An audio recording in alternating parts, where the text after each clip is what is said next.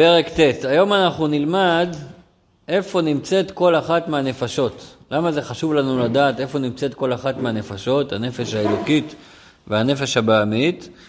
כי עיקר הבעיה שלנו במלחמה היומיומית מול הנפש הבעמית זה לזהות אותה. השיטה הכי טובה שלה זה שהיא מתחפשת לנפש אלוקית בעצמה, והיא משחקת אותה שהיא צדיקה בעצמה, וככה היא משכנעת אותנו לשמוע בקולה. אז כיוון שעד עכשיו בעצם למדנו שמונה פרקים של טניה ולמדנו על כל אחת מהנפשות וכל אחת מה היא רוצה ומה התפקיד שלה ומה זה מצווה ומה זה עבירה ואיך לחיות בקדושה ומה זה, זה קדושה ומה זה קליפה עכשיו אנחנו מתחילים להיכנס להסביר בפרקים הבאים אז מי זה הצדיק ומי זה הרשע ומי זה הבינוני והכהכנה לזה פרק ט' הוא בעצם מצייר לנו איך נראה המאבק היומיומי הזה בין שתי הנפשות, בין הנפש האלוקית והנפש הבעמית, ואיפה כל אחת מהן נמצאת, ומה כל אחת מהן רוצה, וזה קודם כל יעזור לנו לזהות אותם. כי ברגע שנדע לשים את הזיהוי המדויק, אה, מי הטוב ומי הרע, ואיזה מחשבה אני צריך להקשיב לה, איזה רצון אני צריך להתייחס אליו ואיזה לא, אז כבר הכל יהיה הרבה יותר פשוט והרבה יותר קל לנו. אני לא יודע מי יותר קל לנו, כי הרבה פעמים נגלה שלא צריך להקשיב לרצונות שחשבנו שהם טובים, פתאום נגלה אולי שהם לא כל כך טובים. אז זה נראה בתוך הפרק. לפני זה נשאל שאלה כללית. לפי מה שלמדנו עד עכשיו בחסידות, אז אה, מה נראה לכם הדעה, ההסתכלות של חסידות על הרגש? רגש זה דבר חיובי, דבר לא חיובי, בעד רגש, נגד רגש. איך הבנתם עד עכשיו מהתניא? בעד, בטח בעד. איזה רגש? רגש, בפנים. רחמנא דלי בבית. או, רחמנא לי בבית. זאת אומרת, הרגש של אהבת השם, הרגש של יראת השם, זה דבר חיובי, דבר שצריך אותו. כולם מסכימים עם זה, נכון? זאת אומרת, גם יהודי צריך להיות לא קר ואדיש, חס ושלום. זאת אומרת, חי, בוער, בועט, לבדי, כן, צריך להיות ספרדי. כל החסידות באה לעזור לאשכנזים להיות קצת ספרדים, להכניס קצת אה, חמימות בעבודת השם. אבל מצד שני, ונראה את זה היום, עם כל זה אמרנו שהמוח שליט על הלב, והשכל שולט ברגש, וצריך להפעיל את המערכת הזאת שהשכל שולט ברגש, אלא מה? למה אני מקדים את זה ככה? כי תמיד כשלומדים את זה, אז ישר כולם מרגישים, אה, אז מה, אז, אז חסידות כביכול נגד הרגש. אני צריך לדעת מראש שזה לא ככה. המטרה היא בוודאי הרגש, אהבת השם, יראת השם, בוודאי שזה מטרה. רק השאלה, למי נותנים את ההנהגה? מי בעל הבית הראשי, הרגש או השכל?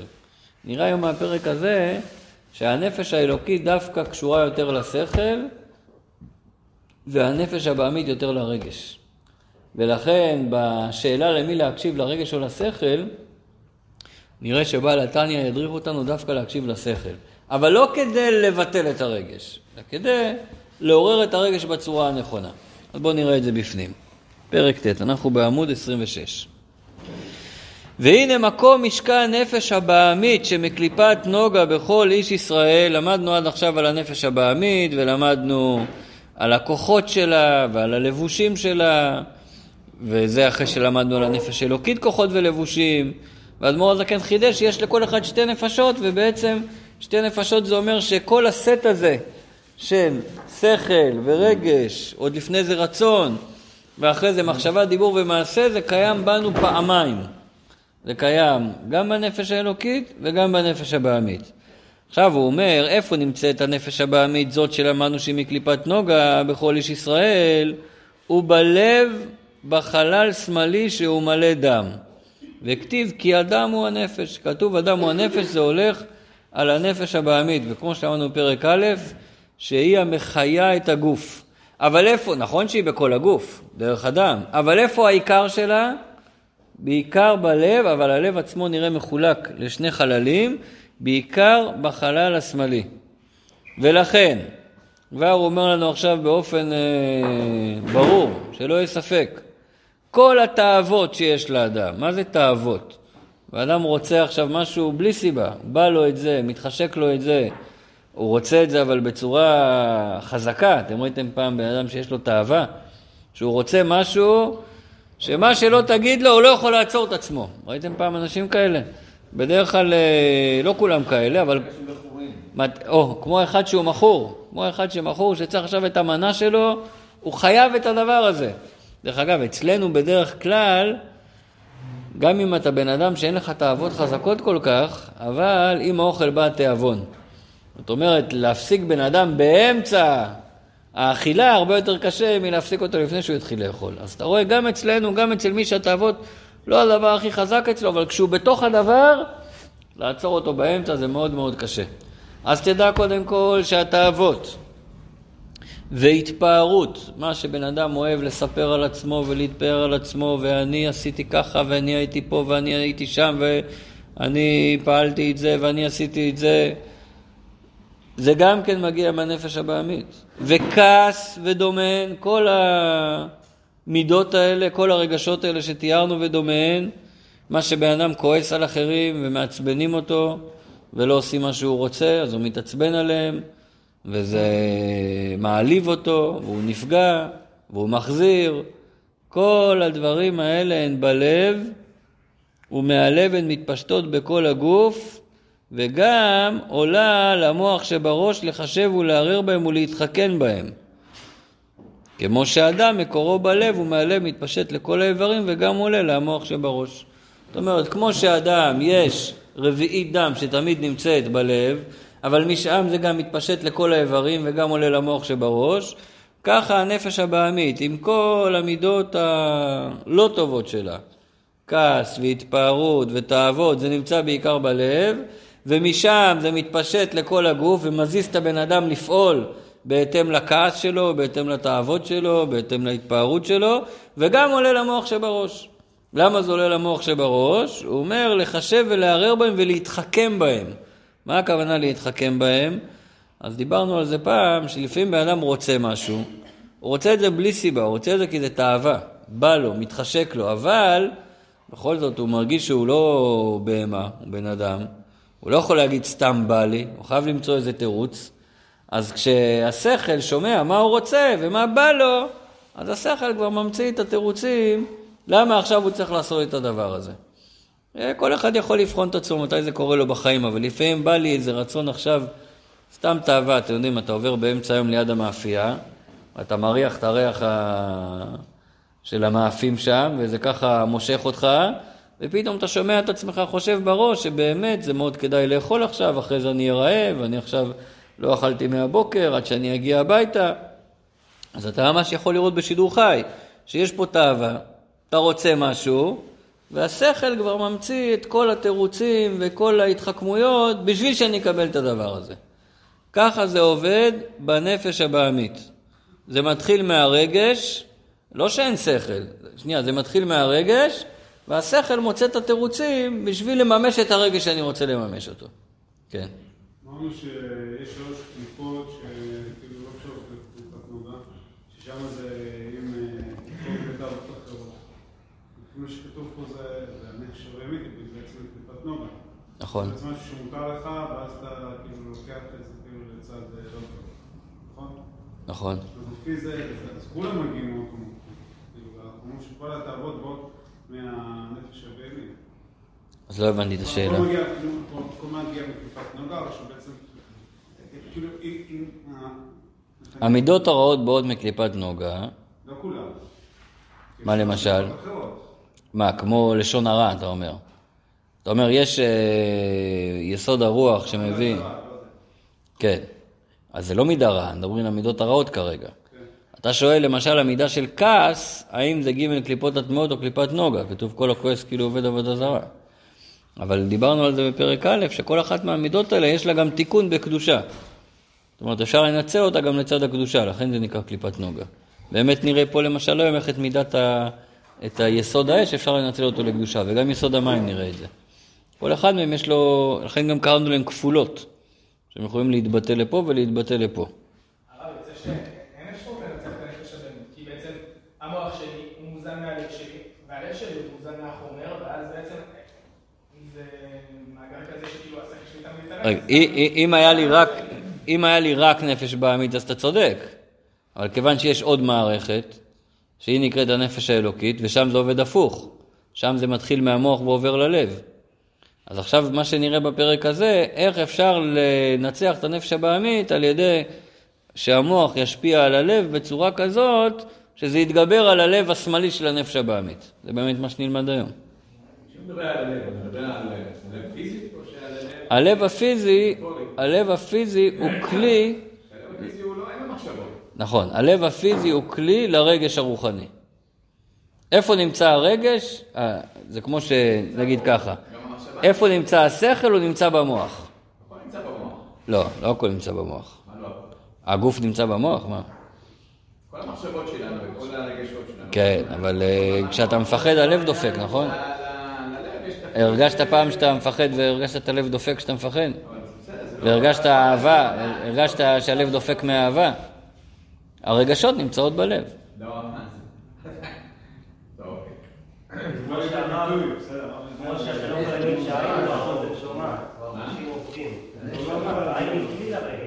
כן? אותו דבר, אתה תגיד על ראייה. רגע, מי רואה, המוח או העין? מי רואה? בסדר. אז אותו דבר תגיד גם פה. איפה זה, איפה חוש הראייה יושב? יושב דרך העין, הוא רואה. הוא יושב בעין, נכון?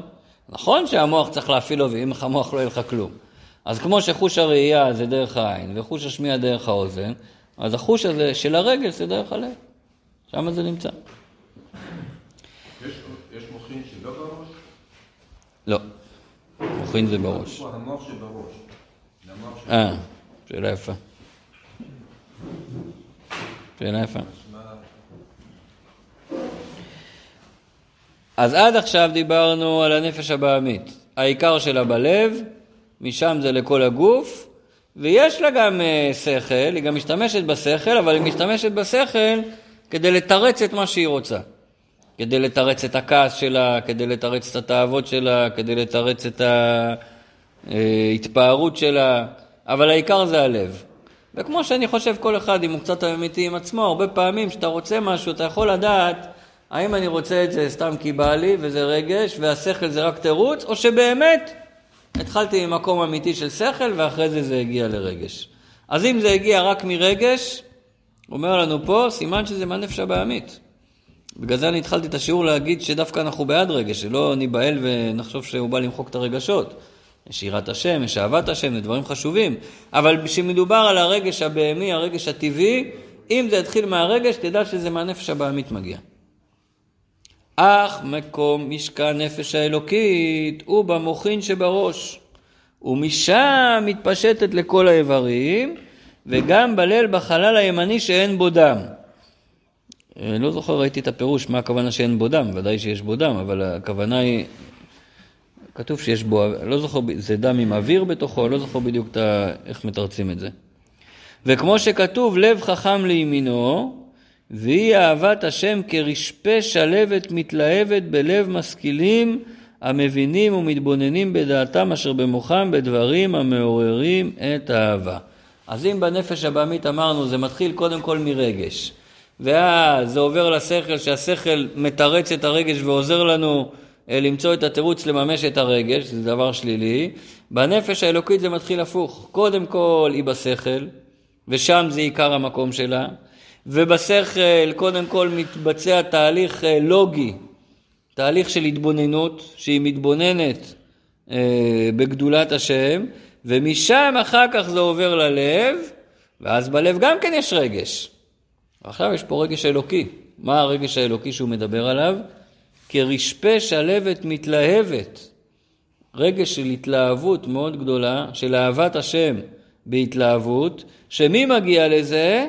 בלב משכילים המבינים ומתבוננים בדעתם אשר במוחם בדברים המעוררים את האהבה. מאיפה מגיעה האהבה הזאת שבלב? היא מגיעה מהמוח. זאת אומרת, למדנו את זה בפרק ג', עכשיו אנחנו ככה מסכמים את מה שלמדנו שם. על ידי שיהודי מתבונן עכשיו שהקדוש ברוך הוא זה הטוב האמיתי, שהקדוש ברוך הוא זה החיים האמיתיים שלי, שהקדוש ברוך הוא עושה רק לטובתי, אז זה מעורר בי בחזרה אהבה כלפי הקדוש ברוך הוא. אהבה כזאת שזה יכול להיות אהבה כרשפה אש.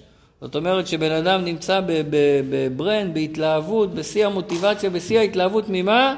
מקדושה, מהקדוש ברוך הוא. איך הוא יגיע לדבר כזה? זה לא דבר שקורה באופן טבעי. נכון שלפעמים בעיקר בן אדם שבתחילת הדרך שלו, שהוא חוזר בתשובה, אז יש לו איזו התלה, התלהבות טבעית כזאת, איזו מתנה שהוא מקבל מלמעלה לתקופה. לא יודע כמה זמן התקופה הזאת, זה תלוי בבן אדם. יש כאלה כמה דקות, יש כמה שעות, יש כמה ימים, כמה חודשים, זה תלוי. אמרנו פעם, גם בתחילת הנישואים זה ככה, יש בהתחלה איזו התלהבות, אבל זה עובר מתישהו, כן? כמה חודשים, כמה ימים, יש כאלה תוך כמה דקות זה עובר להם, תלוי במקרה. אבל לא על זה מדברים, על ההתלהבות שבאה באופן טבעי או התלהבות שבאה כמתנה מלמעלה. פה מדובר שזה העבודה של האדם, זה נקרא עבודת השם. זה נקרא עבודה של ההתבוננות, זה עבודה פנימית.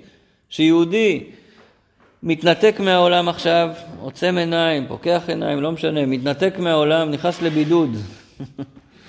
מתנתק מהעולם וחושב רגע, מה זה כל העולם הזה?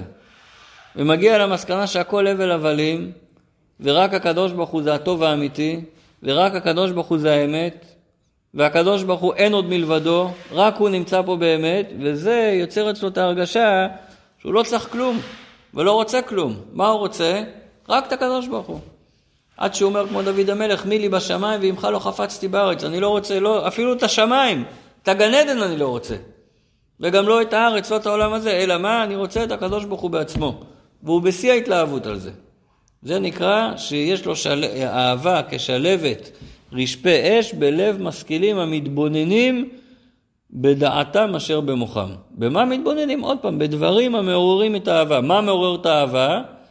אז בדרך כלל בחסות מה שמסבירים, שמתבוננים שאין עוד מלבדו, והקדוש ברוך הוא זה הדבר האמיתי, זה הדבר היחידי שקיים, אז ממילא כל האהבה שלי תהיה כלפיו. לא, לא הצלחתי לחבר מה הקשר. בין מה למה? אה, יופי, טוב ששאלת את זה.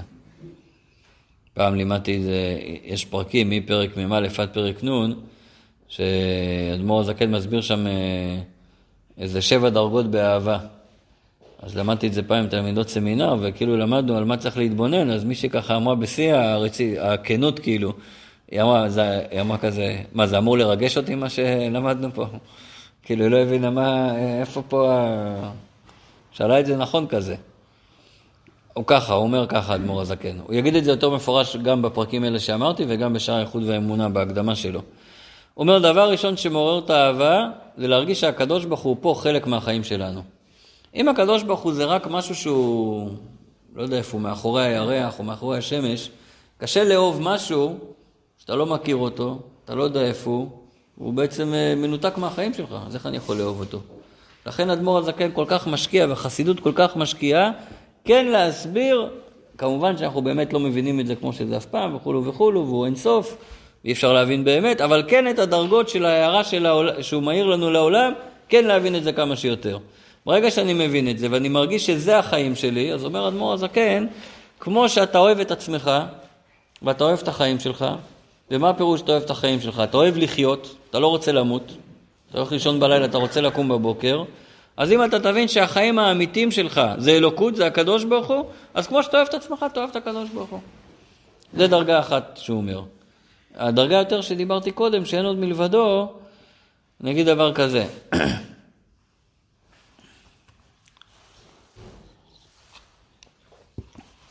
אתה יודע, היום העולם נהיה עולם סינתטי. מה הכוונה עולם סינתטי? פעם היית בא למושב והיית רואה דשא, הכל היה דשא אמיתי. היום אתה בא מרחוק, אתה רואה נורא ירוק, אתה מתקרב, מה אתה רואה? אתה רואה איזה ניילון, זה לא אמיתי בכלל. עכשיו, כל כך התרגלנו לזה, זה כבר לא מפריע לנו. אבל בהתחלה שזה היה, זה היה נורא מאכזב. להגיע לדשא, שנראה מרחוק כל כך יפה, פתאום לגלות, היום גם הם עושים אותו כזה קצת יבש, קצת זה, בכל מיני צבעים, לבלבל אותך. אבל זה היה נורא מאכזב להגיע ופתאום לגלות שזה בכלל לא אמיתי. כי ברגע שאתה מגלה שזה לא אמיתי, אתה אומר, מה התלהבתי מזה? זה לא אמיתי בכלל. זה כמו שנוציא פה עכשיו ארוחה מאוד יפה, עם אה, ריח מאוד טוב, ואני ככה נמשך מאוד לאוכל הזה, וכשאני אגיע לצלחת, אני אגלה שזה מפלסטיק. אני מאוד, אני אגיד, מה, זה, מזה התלהבתי, מה, אני לא נורמלי שהתלהבתי מהדבר הזה, זה לא אמיתי בכלל. אותו דבר חסידות אומרת לך, אם תתבונן בצורה הנכונה, תבין שכל העולם הזה וכל התאוות האלה, זה לא אמיתי בכלל. המופע של טרומן. המופע של טרומן. זה פלסטיק שהקדוש ברוך הוא שם לך, פשוט אה, רוצה לבדוק אותך. איי, אז ישר אתה תגיד, מה כן אמיתי? כי אני רוצה את האמת, כי אני רוצה להתקרב לזה. זה הפירוש שאני אוהב את זה, אני רוצה להתחבר עם האמת. אז אומרים לך, באמת, הכל פלסטיק, הכל לא אמיתי, אין עוד מלבדו, רק הקדוש ברוך הוא אמיתי. איפה הוא נמצא? הוא נמצא בכל מקום, אבל זה הפנימיות של כל דבר. לא. אהבה, הפירוש שאני רוצה להתחבר אליו. זה הפירוש לא אהבה. מחובר אליו, לא. לא. מה הפירוש שאתה כבר מחובר אליו? צריך לעשות מצוות. הוא. בסדר, אבל הוא נתן, כן. זה שהוא נמצא בכל מקום, זה לא אומר שאתה כבר מחובר אליו. גם זה שיש לך נשמה, זה גם לא מספיק. כי הנשמה עצמה יש לה תפקיד, ואם היא ירדה לעולם ולא עושה את התפקיד שלה, זה בתסכול. ואם היא עושה עבירות, היא מנתקת עצמה מהקדוש ברוך הוא. מחובר אליו הכוונה שאני מקיים את הרצון שלו. איך? היא יכולה גם להתנתק, מה זה עבירה של כרת? יכולה להתנתק. נכון שבעצם הנשמה, שם אין ניתוק אף פעם, ושם תמיד מחוברת, אבל בכל הדרגות בדרך יכול להיות ניתוק. אבל איך זה קשור לאהבה? אהבה פה הכוונה שאני רוצה רק את זה. אני לא רואה בעיניים, אני רוצה רק את זה. זה הכוונה אהבה פה. כשאני רואה שזה האמת, אני רוצה רק את זה. תראה, תחשוב על אה, נער צעיר, שלא יודע מה, כל החיים שלו שואף לאיזה אופנוע, וכל החסכונות שלו וזה, הוא מחכה רק את זה, והוא חושב רק על זה, והוא רוצה רק את זה. למה? כי בשבילו זה הדבר הכי חשוב שיש כרגע, נכון? אז כל ההתלהבות שלו על זה, וכל הרצון שלו רק על זה. תחשוב שאם אה, על אופנוע יש כזאת התלהבות, שזה בסך הכל איזה... זה לא פלסטיק אפילו, כן? בסך הכל איזה כלי, אז על מי שברא את הכל, איזה התלהבות צריכה להיות לבן אדם. זה הכוונה. איך? אהבה היא לא רק התלהבות, תכף נראה גם שיש אהבה שהיא לא התלהבות, אבל זה הרצון להתחבר עם הקדוש ברוך הוא. זה הכוונה אהבה. אז זה על- זה רצון, זה רגש. השאלה פה, איך מגדירים את הנושא של אהבה? מה זה אהבה? למה ההגדרה שאמרתי לא מספיק טובה? מה? זאת אומרת, זה רצון. כן, הרגש הזה, אני רוצה... הרגש, הכוונה פה משיכה, אני נמשך לדבר הזה. אז אני נמשך לקדוש ברוך הוא, אני רוצה להיות איתו. רוצה להיות מחובר אליו. זה הכוונה כאן. אני אגיע לזה על ידי שאני אתבונן שהוא הדבר האמיתי, והוא הדבר היחידי, והוא נמצא פה איתנו. זה כמו שאמונה ורצון ועונג הם מעל הכתר, אי אפשר להסביר את זה שכלית. כן. כן, אבל פה זה כן מתלבש ברגש הלב, שזה מתבטא במשיכה שיש לי לדבר הזה. כמו שרואים, שהרבה פעמים יש לנו משיכה כזאת לדברים של קדושה. רואים את זה אצל ילדים הרבה פעמים גם, שיש להם משיכה, שנמשכים, רואים קדושה ונמשכים לדבר הזה. אוקיי. עכשיו, לא רק אהבה אומר, וכן שמחת לבב, מה מביא את השמחה שלו? בתפארת השם והדר גאונו, שבן אדם מתבונן שוב, בגדולה של השם, זה יביא אותו גם לשמחה. כאשר עיני החכם אשר בראשו, במוח חוכמתו ובינתו, מסתכלים בעיקרא דמלכא ותפארת גדולתו עד אין חקר ואין סוף ותכלית. זאת אומרת, זה יותר נעלה מהתבוננות אפילו. יש התבוננות שאני מפעיל את המוח, שאני חושב על משהו, שאני מתבונן בו, שאני מבין דבר מתוך דבר, אבל יש שאני מסתכל על הדבר. יש הרבה מקומות בתנא שהוא כותב שבן אדם צריך לצייר לו במוח את העניין של אחדות השם. לא רק שהוא מתבונן וחושב על זה, שממש הוא יכול לראות את זה. דבר שאתה רואה, זה מזיז אותך הרבה יותר מדבר שאתה שומע עליו. מצד שני, שימו לב שבהתבוננות הוא דיבר על אהבת השם כרשפה שלבת מתלהבת. זה בא בהתלהבות מאוד גדולה. פה הוא לא מדבר על התלהבות, פה הוא מדבר שמחת לבב. איזה מילה, טוב, אנחנו נראה את זה בהמשך, בחצי השני של הפרק, הוא ידבר על זה שוב, אז נסביר את זה שם. אז שהוא מתבונן, מסתכל בעיקר עד מלכה ותפארת גדולתו עד אין חקר ואין סוף ותכלית כמובן במקום אחר, וכן שאר מידות קדושות שבלב הם מחב"ד שבמוחין. אז כמו האהבה והשמחת לבב, ככה כל המידות שבלב, כולן מגיעות מהחב"ד שבמוח. ככה זה בנפש האלוקית. אז עוד פעם, בנפש הבעמית זה מתחיל מהלב, ואז השכל אין לו ברירה, הוא מתרץ את מה שהלב רוצה. בנפש האלוקית זה מתחיל מהשכל, ומשם זה משפיע על הלב. ועכשיו הוא יפרט לנו את כל התהליך בצורה יותר אה, מפורטת. אחי נקטיב, אנחנו ב- עוברים לעמוד הבא. אחי נקטיב ולאומי לאומי יאמץ. כך כתוב על יעקב ועשו. שאלה. כן. מה המקורות שלו? בנוגע למה?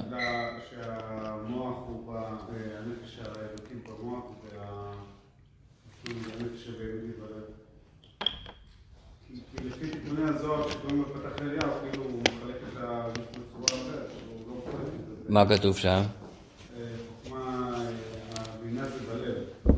Mm. יש, כתוב בחסיות שיש גם בינה שבלב, אבל החלוקה של עשר הספירות של החב"ד, שחוכמה, בינה, דעת זה המוח וחסד, גבורה, תפארת זה הלב, זה ברור שזה ככה. זה גם בפתח אליהו ככה.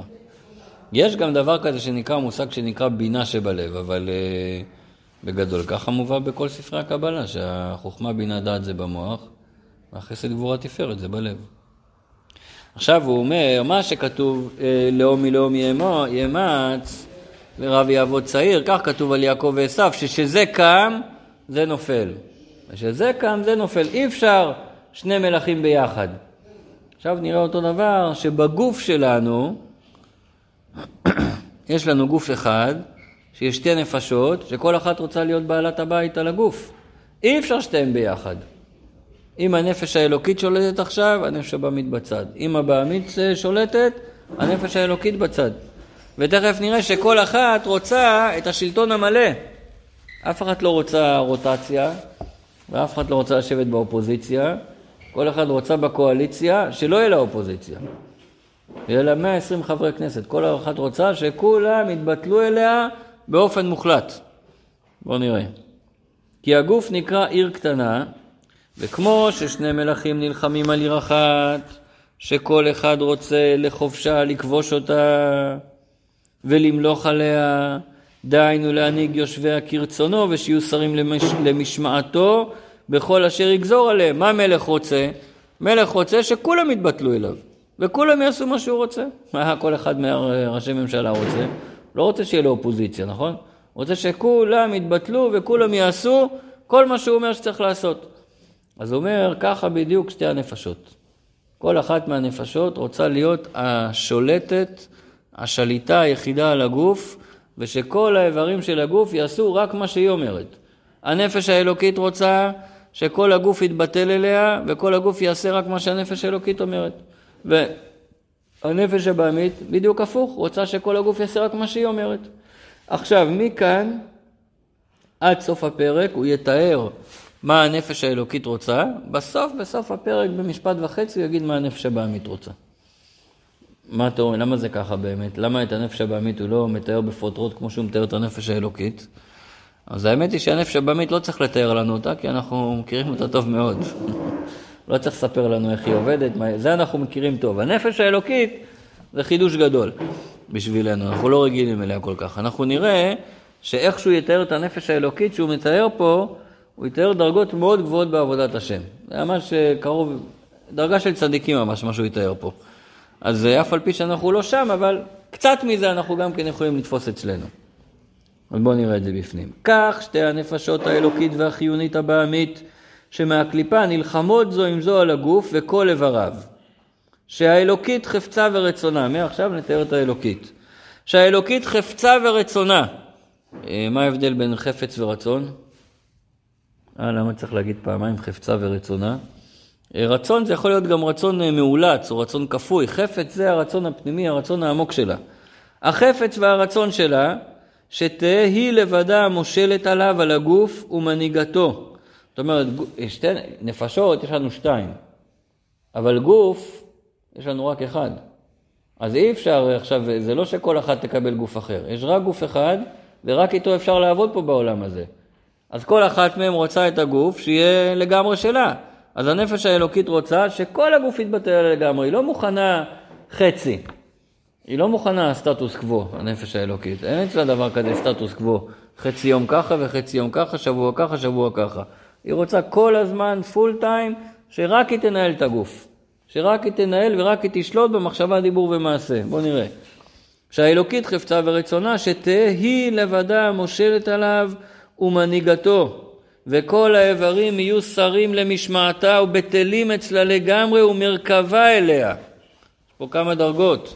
קודם כל שכל האיברים יהיו שרים למשמעתה. מה שהיא אומרת לעשות, ככה כולם יעשו.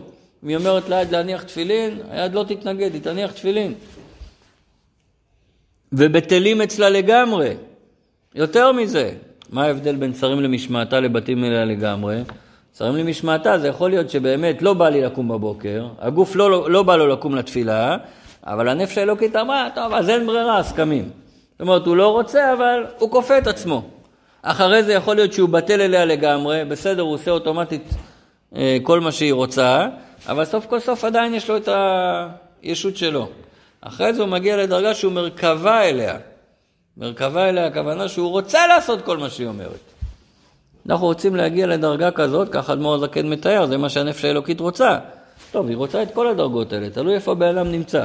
אז בשלב ראשון, שהבן אדם עוד יש לו את הרצונות משלו, הוא עוד לא התבטא לגמרי, הוא עוד לא נהיה שהנפש האלוקית הוא כמו מרכבה אליה, שהוא בטא אליה לגמרי, אז לפחות שיהיה שר, שר למשמעתה. כן? זאת אומרת, זה כמה דרגות שבן אדם עובר. ויהיו לבוש לעשר בחינותיה וג' לבושיה, ג' לבושיה זה מחשבה, דיבור ומעשה, הנזכרים לעיל. שיתלבשו כולם באיברי הגוף, ויהיה הגוף כולו מלא מהם לבדם, ולא יעזור, יעבור זר בתוכם חס ושלום. זאת אומרת, הנפש האלוקית רוצה פה שליטה מלאה, גם, גם בכמות וגם באיכות. גם כל היום, שהיא תהיה השולטת היחידה. זאת אומרת, לפי זה אין אה, חופש, אין עכשיו שהנפש האלוקית תגיד, טוב, התעייפתי מלימוד תורה, אני אתן לנפש הבעמית קצת לנהל את העניינים. יכולה להגיד, התעייפתי קצת מלימוד תורה, אני צריכה לנוח, להתרענן, אבל זה לא שיהיה זמן שיהודי יכול להגיד, טוב, אני עכשיו אה, אה, מוריד את הכיפה לכמה דקות והולך לעשות מה שבא לי.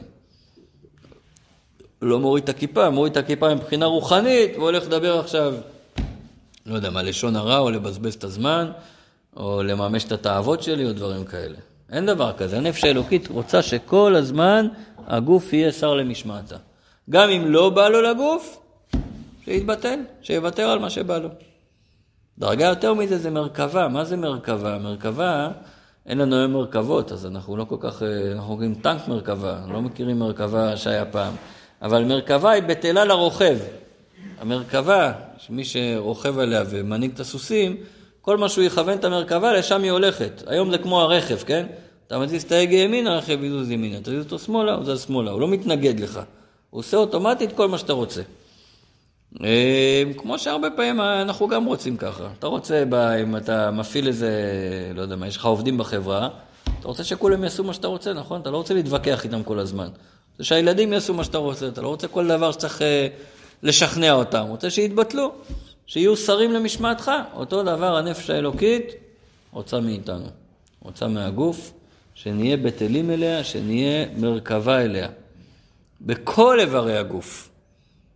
כל איברי הגוף, גם השכל וגם הרגש וגם הידיים וגם הרגליים, שהכל יהיה בטל לנפש האלוקית. זאת השאיפה שלה וזאת המטרה שלה, ואנחנו משתדלים כמה שיותר. כולנו יודעים שאנחנו לא צדיקים ולא נמצאים שם כל הזמן, אבל משתדלים מה שיותר.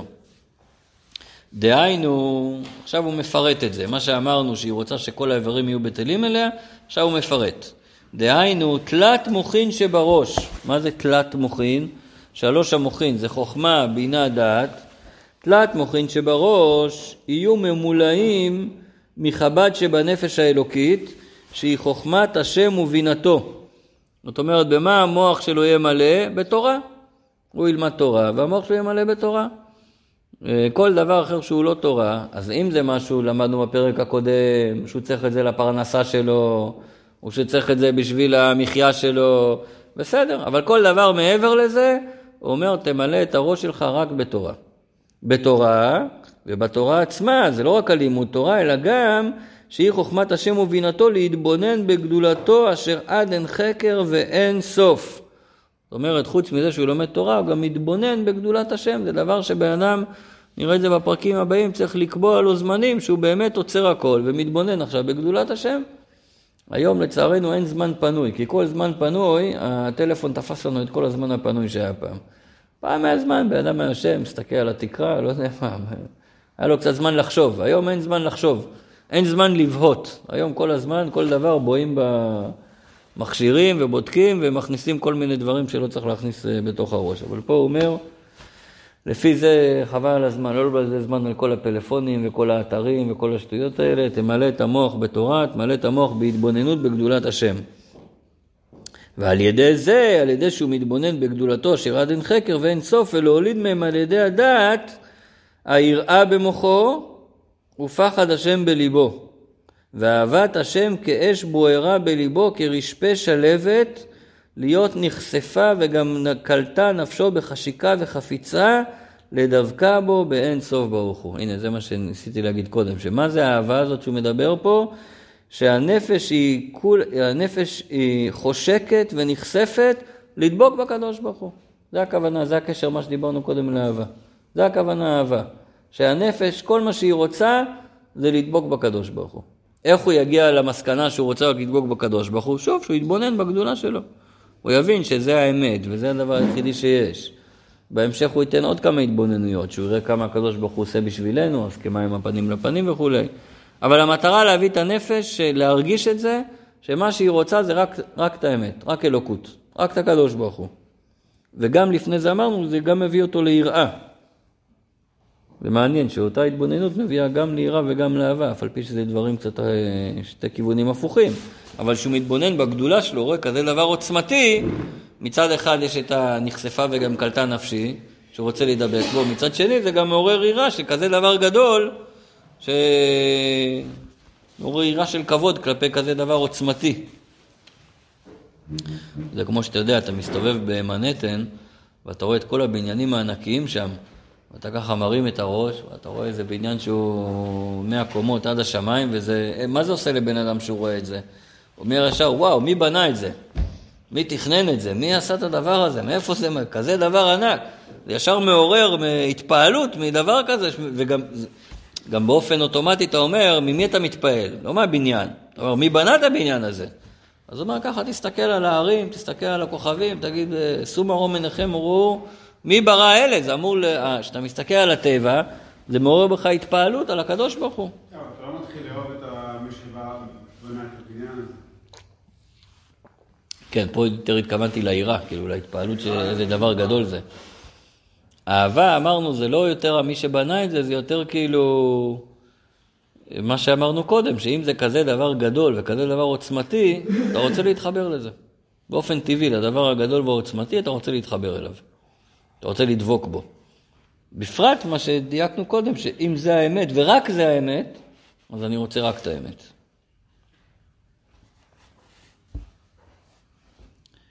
בכל לב ונפש ומאוד מעומקא דליבה שבחלל הימני.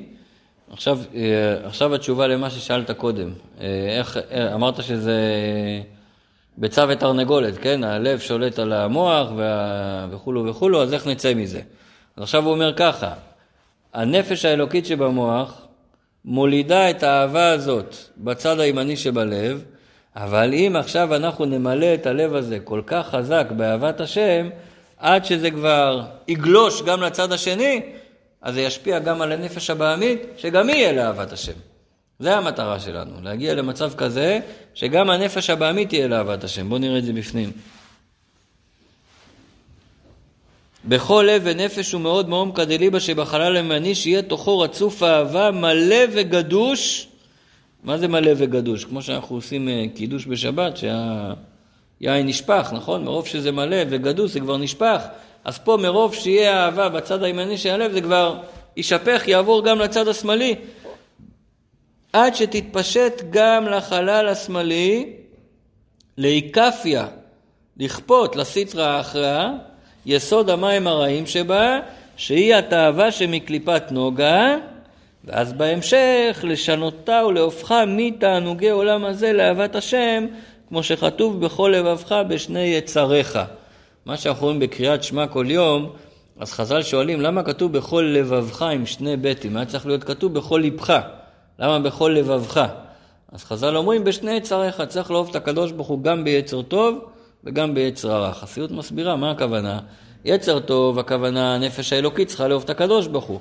טוב, היא אוהבת אותו בכל מקרה, אבל צריך לעורר את האהבה הזאת. איך? על ידי ההתבוננות. אבל לא להסתפק בזה שנפש האלוקית תאהב את הקדוש ברוך הוא, כי מה אמרנו? שהיא רוצה שליטה מלאה על כל הגוף. היא רוצה גם להפוך את הנפש הבעמית, וזה המטרה שלנו. זה לא שהנפש האלוקית אומרת אה, סטטוס קוו עם הנפש הבעמית. את אל תפריעי לי בזמן של האוכל, אני לא אפריע לך בזמן של התפילה, ונעשה הפרדת כוחות, ואף אחד לא ייכנס לשני בחיים שלו. אבל פה זה אולי מתאים ב... זה מתאים אולי במקומות אחרים. פה בגוף זה לא מתאים. פה צריך, הנפש האלוקית רוצה שליטה מלאה. איך היא תגיע לשליטה מלאה הזאת? שהיא תעשה כזאת אהבה שיש בלב, זה יעבור לצד השני. בשלב ראשון זה יעשה התקפיה לנפש הבעמית, זאת אומרת שהיא תתגבר על התאוות שלה. בשלב הבא זה יגלה שגם הנפש הבעמית, זה ישכנע גם אותה לאהוב את הקדוש ברוך הוא. זאת אומרת, המטרה היותר עמוקה של הנפש האלוקית, זה לא רק שהיא תאהב את הקדוש ברוך הוא, זה לא חוכמה שהיא אוהבת את הקדוש ברוך הוא. מטרה יותר עמוקה פה, שהנפש האלוקית תשפיע ותשנה ותהפוך את הנפש הבעמית, שגם היא אל אהבת השם. שגם הנפש הבעמית תרצה את הקדוש ברוך הוא. ואז על זה נאמר ורב תבואות בכוח שור, אז אנחנו נשתמש בנפש הבעמית שהיא כמו שור, היא הרבה יותר חזקה, נשתמש בה לעבודת השם. לפעמים חושבים שהמטרה היא להרוג את הנפש הבעמית, או להתנתק מהנפש הבעמית, או לא יודע מה, לסגף אותה, לעשות איזה... לא, אומרים בחסידות, עזוב תעזוב עמו, צריך לרומם את הנפש הבעמית. מה הפירוש? צריך שיהיה כזאת אהבה בנפש האלוקית, שזה ישפיע, שגם הנפש הבעמית תהיה לאהבת השם. ביטלו את כל זה בשלב א', שלב ב', עכשיו, אני פשוט שוקל אם להסביר את זה או שזה יהיה כתוב בהמשך. או אני אסביר את זה קודם בעל פה. באמת, יצר הרע כתוב בחסידות, הוא לא כל כך רע. מה הכוונה? יש נפש הבעמית ויש יצר הרע, למרות שלפעמים כתוב שזה אותו דבר, אבל פה נסביר את זה קצת יותר מדויק. הנפש הבעמית זה נקרא כוח המתאווה. יש לה כוח של תאווה, של רצון להשיג משהו מאוד מאוד חזק. אם זה הולך בציור רע על משהו שלילי, זה נקרא יצר הרע. אבל אם אנחנו נבטל את הציור השלילי של כוח המתהווה הזה, ונשלול ממנו את הרצון לכל העניינים הלא רצויים, ונלמד אותו שהטוב האמיתי זה קדושה, אז אותו כוח המתהווה שעד היום השתמשנו בו בצורה שלילית, נוכל להשתמש בו בצורה חיובית. ואדרבה, פה רב תבואות בכוח שור, כי כוח המתהווה של הנפש הבעמית הוא הרבה יותר חזק מזה של הנפש האלוקית.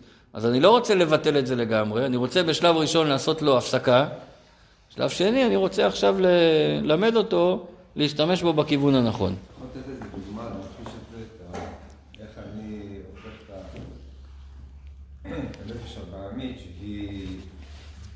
להשתמש בכוחות שלה, להפעיל אותה לכיוון של הקדושה.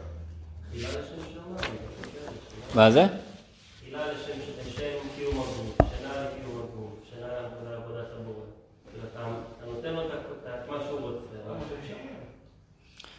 תראה, בן אדם יכול לקחת כל אחד מהכישרונות שלו והרצונות החזקים שלו, שעד עכשיו הוא לקח אותם לכיוון של אה, סתם לפתח את האגו שלו, ועכשיו הוא ייקח את זה לכיוון של אה, להפיץ את המעיינות, ללמד תורה, לעשות חסדים.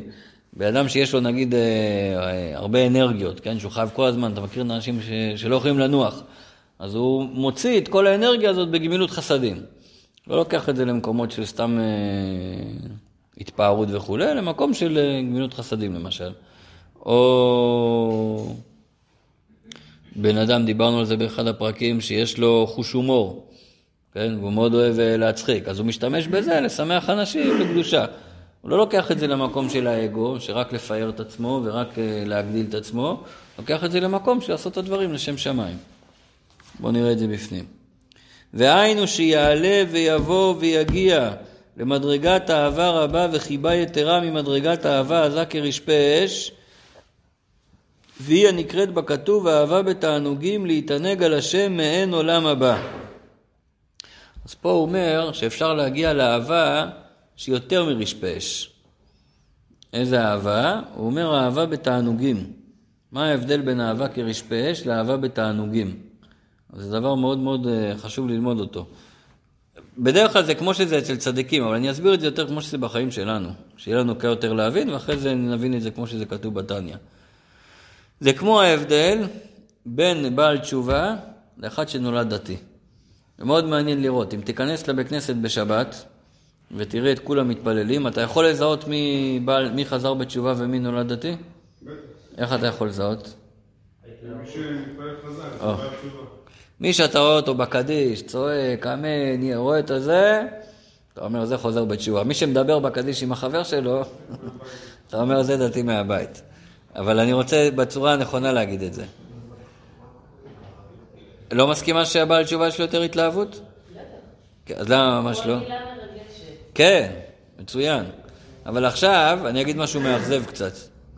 ההתלהבות הרבה פעמים מעידה על זה שהוא רחוק מהקדוש ברוך הוא, ולא על זה שהוא קרוב לקדוש ברוך הוא. למה? ניתן לזה משל שמביאים בחסידות.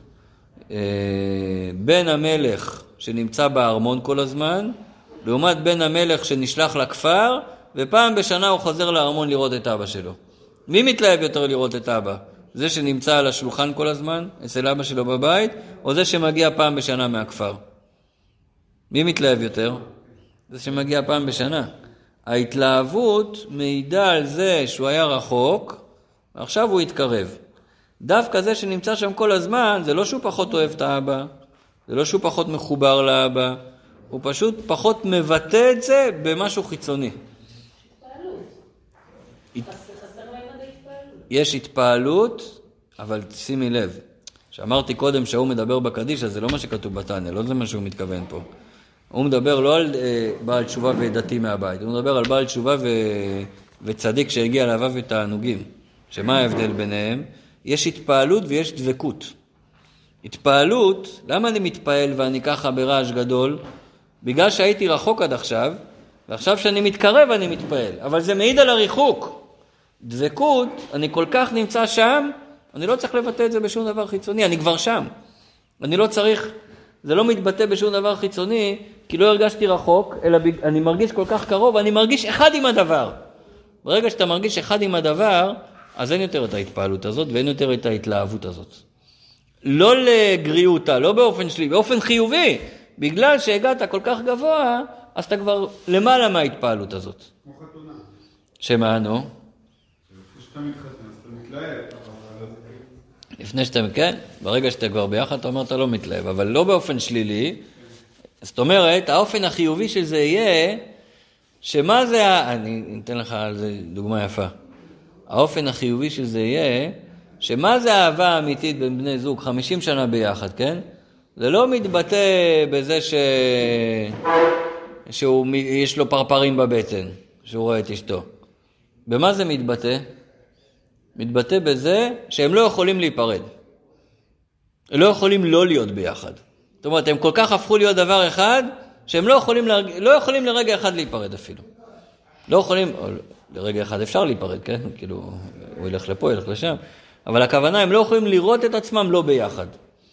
אז כשנמצאים כבר שם במקום, זה חיבור כל כך גבוה, הוא לא מתבטא בהתפעלות, אלא זה חיבור של דבקות.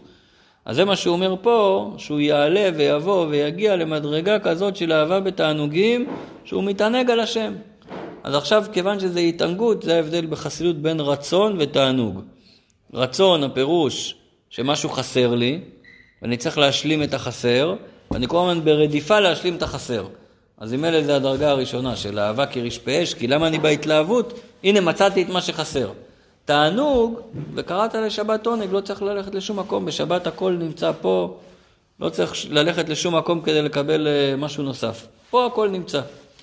אז זה הכוונה להתענג על השם שהוא מתענג מהקדוש ברוך הוא. איך הוא מתענג מהקדוש ברוך הוא? בדרך כלל הכוונה בלימוד תורה.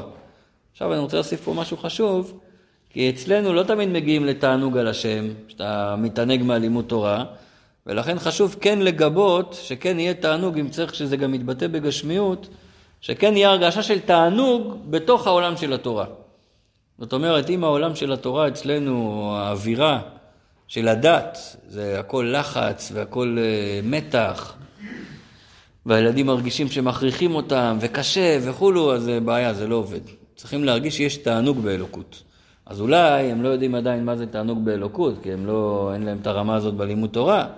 אצלם תענוג באלוקות זה שהבית מסודר והבית נקי ויש אוכל טעים ויש אוכל חם וכיף ונעים ולא צועקים וכולם ביחד וכולם באהבה ושמחה, אז זה נקרא שהם מרגישים תענוג באלוקות. להתענג על השם מעין עולם הבא, והעונג הוא במוח חוכמה ושכל המתענג בהשכלת השם וידיעתו. זה מה שאמרנו שהתענוג על השם זה בלימוד תורה.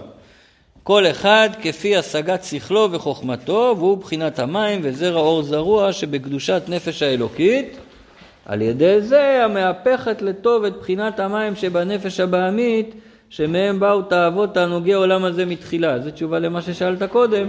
קודם היה לו תאוות לעולם הזה, ועל ידי כל התהליך שאמרנו עכשיו, אז עדיין הוא אחד שמחפש להתענג, אבל ממה הוא מתענג עכשיו?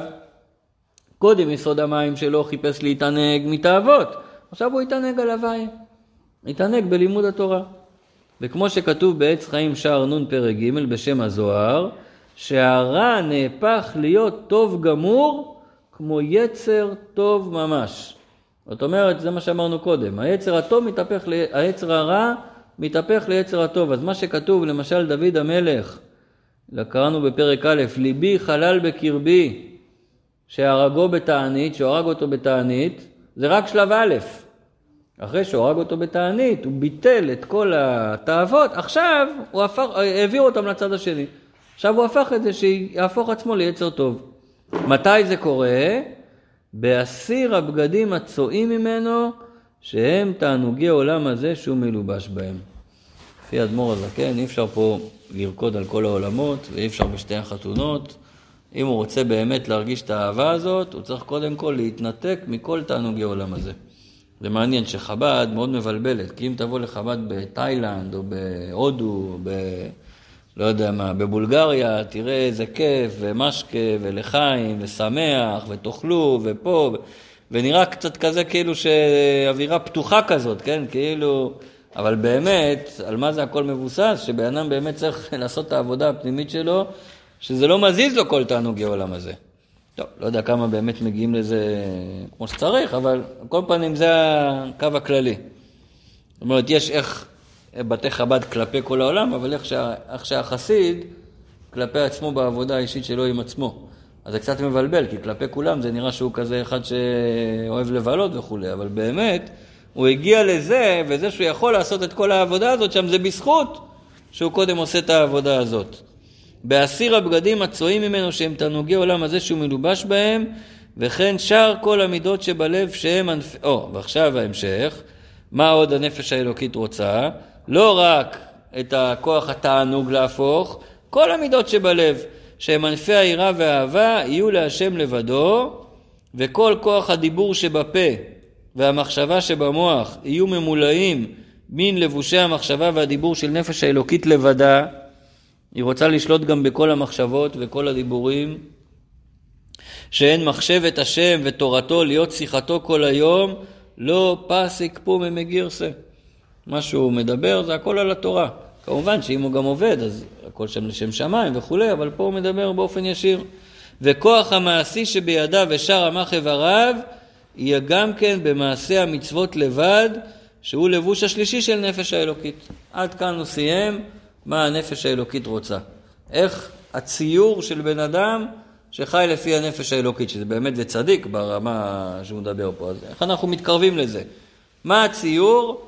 שבמוח הוא לומד תורה, מתבונן בגדולת השם, זה משפיע על האהבה של הנפש האלוקית בחלל הימני שבלב, האהבה היא כל כך גדולה שזה משפיע על הנפש הבעמית, עד שהוא מצליח להפוך גם את הנפש הבעמית שלו, שזה על ידי שהוא מתנתק מכל תענוגי עולם הזה, ואחרי שגם בלב הוא השפיע על הנפש הבעמית, זה גם ישפיע על מחשבה, דיבור ומעשה, שהכל יהיה כמו שהנפש האלוקית רוצה. מה הנפש הבעמית רוצה? מאוד פשוט. אך נפש הבעמית שמהקליפה, רצונה להפך ממש. כל מה שאמרנו רוצה בדיוק הפוך. שהמוח יהיה מלא בשטויות של נפש בהמית, והרגש של נפש בהמית, ומחשבה דיבור ומעשה של נפש בהמית.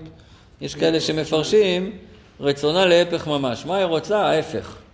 היא אנטי. כל דבר שהנפש אלוקית אומרת, היא ישר תגיד הפוך. מכירים את זה? היה שני גבאים שרבו ביניהם, ולא היו, כל הזמן היו מתווכחים. אז אחד עלה לפני ראש חודש, והוא לפני התפילת ערבית, הוא ככה נותן שני מכות על הבמה, והוא אומר יעלה ויבוא. ככה הגבאי מכריז לפני ראש חודש. אז השני עולה אחריו, לא יעלה ולא יבוא. כל דבר שאתה אומר צריך להגיד ההפך. אז ככה הנפש הבעמית. מה שאלוקית אומרת, אני צריכה להגיד ההפך. מה אתה אומר? אה, כן, אבל עכשיו החידוש הגדול, אומר אדמו"ר הזקן, כל מה שהיא רוצה להפך, זה לטובת האדם שיתגבר עליה וינצחנה. כל מה שהנפש הבעמית מפריעה לנו, בעצם היא רוצה להפסיד בקרב. בעצם היא רוצה שינצח אותה. בעצם היא רק שמה לנו את כל הקשיים האלה, בשביל שיהיה לנו אתגרים בחיים ונוכל להתקדם לדרגות גבוהות יותר. היא שמה לנו את כל המכשולות בשביל שאנחנו נגלה כוחות פנימיים עמוקים יותר ונתעלה למדרגה גבוהה יותר. מאיפה לומדים את זה? אומר אדמו"ר הזקן, כמשל הזונה שבזוהר הקדוש. שמה לומדים שם? שהמלך, כשהוא רוצה לבדוק את הבן שלו, אז הוא שולח מישהי לפתות את הבן שלו. עכשיו כשהוא שולח אותה, מה הוא רוצה? שהיא תצליח במשימה או שהיא לא תצליח במשימה?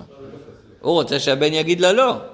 עכשיו גם היא, בסופו של דבר רוצה שהבן יגיד לה לא, כי היא יודעת שמי שלח אותה? שהמלך שלח אותה. אז היא רוצה לעשות את השליחות כמו שצריך, לעשות את התפקיד שלה, אבל מה היא מתפללת בלב שלה? שהבן יגיד לה לא. אז גם הנפש הבעמית, כל מה שהיא מציקה לנו, וכל מה שהיא מושכת אותנו, וכל מה שהיא מפריעה לנו, תדע שבאמת היא לא רוצה את זה. באמת היא רוצה שנגיד לה לא. אלא מה, מסבירים, הוא יגיד את זה בחלק מאוחר יותר שבתניא, קשה להגיד שהיא עצמה, שהיא עצמה במשל, רוצה שהבן יגיד לה לא. כי אם היא תדע, ש... כי אם היא באמת תרצה שהבן יגיד לה לא, היא לא תעשה את התפקיד שלה כמו שצריך. היא לא תעשה אותו עד הסוף. אז המשל שמביאים, שאותה אחת שהמלך שלח, היא שלחה מישהי אחרת, ששלחה מישהי אחרת, ששלחה מישהי אחרת, ששלחה מישהי אחרת, עד שבסוף זאת שבאה לבן, היא לא יודעת מי שלח אותה. היא לא יודעת שהיא מגיעה מהמלך, ולכן היא עושה את התפקיד עד הסוף. אבל באמת בשורש שלה, היא יודעת שהיא מגיעה מהמלך, ובאמת בשורש שלה היא רוצה שנפסיד. היא רוצה להפסיד. היא רוצה שינצח. אז ככה גם הנפש הבעמית. לאו דווקא שעכשיו היא יודעת שהיא עושה לי את זה אה, כי היא רוצה שאני אנצח אותה, אבל בשורש שלה היא יודעת את זה. כמו שלומדים הרבה על אה, המן ועל פרעה, שבשורש הרוחני שלהם היו מדרגה מאוד גבוהה. כן, אבל הם, כמו שהם פה בעולם הזה, הם לא ידעו את זה ולאו דווקא שהם הרגישו את זה. אנחנו יודעים שבשורש היה להם שורש רוחני מאוד גבוה וכולו וכולו. אבל כמו שהם פה בעולם הזה, כיוון שזה עבר כל כך הרבה השתלשלויות, אז הם כבר לא מרגישים את זה. אבל זה מאוד זריקת עידוד לכל מי שעובד את השם וכל מי שמתאמץ, להבין שבעצם זה לא כל כך מסובך. זאת אומרת, הנפש הבעמית עצמה, כמה שהיא נגדך וכולו וכולו, אבל תדע, אל תתייאש מזה, כי תדע שהיא בעצמה רוצה להפסיד.